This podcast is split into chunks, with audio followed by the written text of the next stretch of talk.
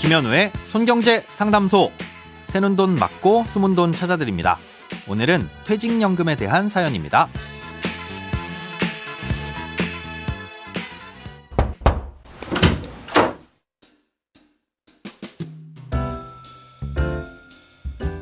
안녕하세요. 저는 입사 7년 차고 특별한 일이 없으면 앞으로 20년 정도 더 근무할 것 같습니다.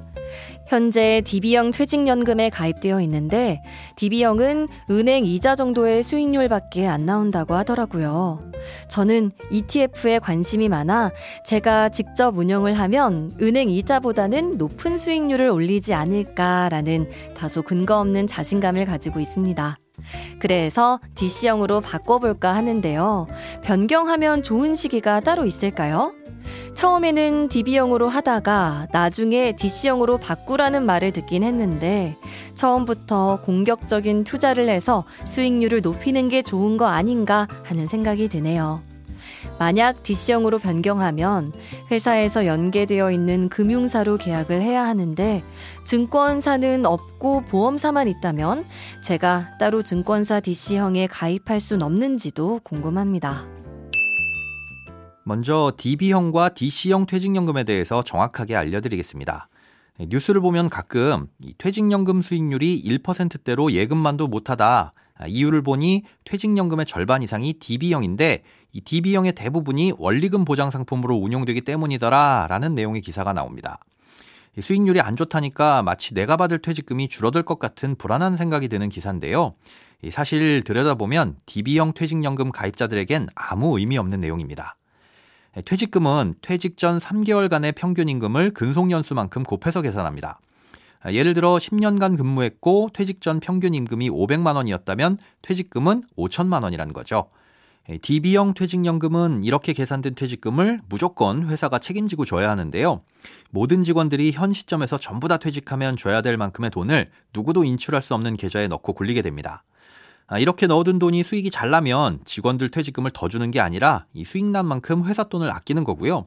손실이 나면 반대로 직원들 퇴직금이 깎이는 게 아니라 회사가 손해를 보는 겁니다. 예, 아무튼 그래서 DB형 퇴직연금에서 중요한 건 수익률이 아니라 퇴직 전 평균 임금이 얼마냐인 건데요. 호봉제인 회사들은 대부분 근속연수가 오래될수록 월급도 높아지니 DB형이 유리한 경우가 많습니다. 예, 반면 DC형은 매년 한 달치 월급을 근로자가 운용할 수 있는 계좌로 넣어줍니다. 아, 이걸 잘 굴리면 나중에 받아갈 퇴직금이 많아지는 건데요. 임금 인상률이 높은 회사는 퇴직 전 급여가 높을 테니 DB형이 유리하겠지만 신입사원 월급이나 뭐 20년이란 부장님 월급이나 별 차이가 없는 회사라면 차라리 매년 받아서 직접 굴리는 DC형이 유리할 겁니다. 아, 이걸 바탕으로 DC형으로 전환할지를 판단해 보시면 되는데요. 단 임금 피크제가 도입된 회사의 경우 꼭 DC형으로 전환해야 되는 시점이 따로 있기도 합니다. 임금 피크제는 정년이 늘어나는 대신 월급이 점점 줄어드는 형태를 띠고 있는데요. 그렇기 때문에 끝까지 DB형을 유지하면 줄어든 월급으로 퇴직금이 계산되겠죠.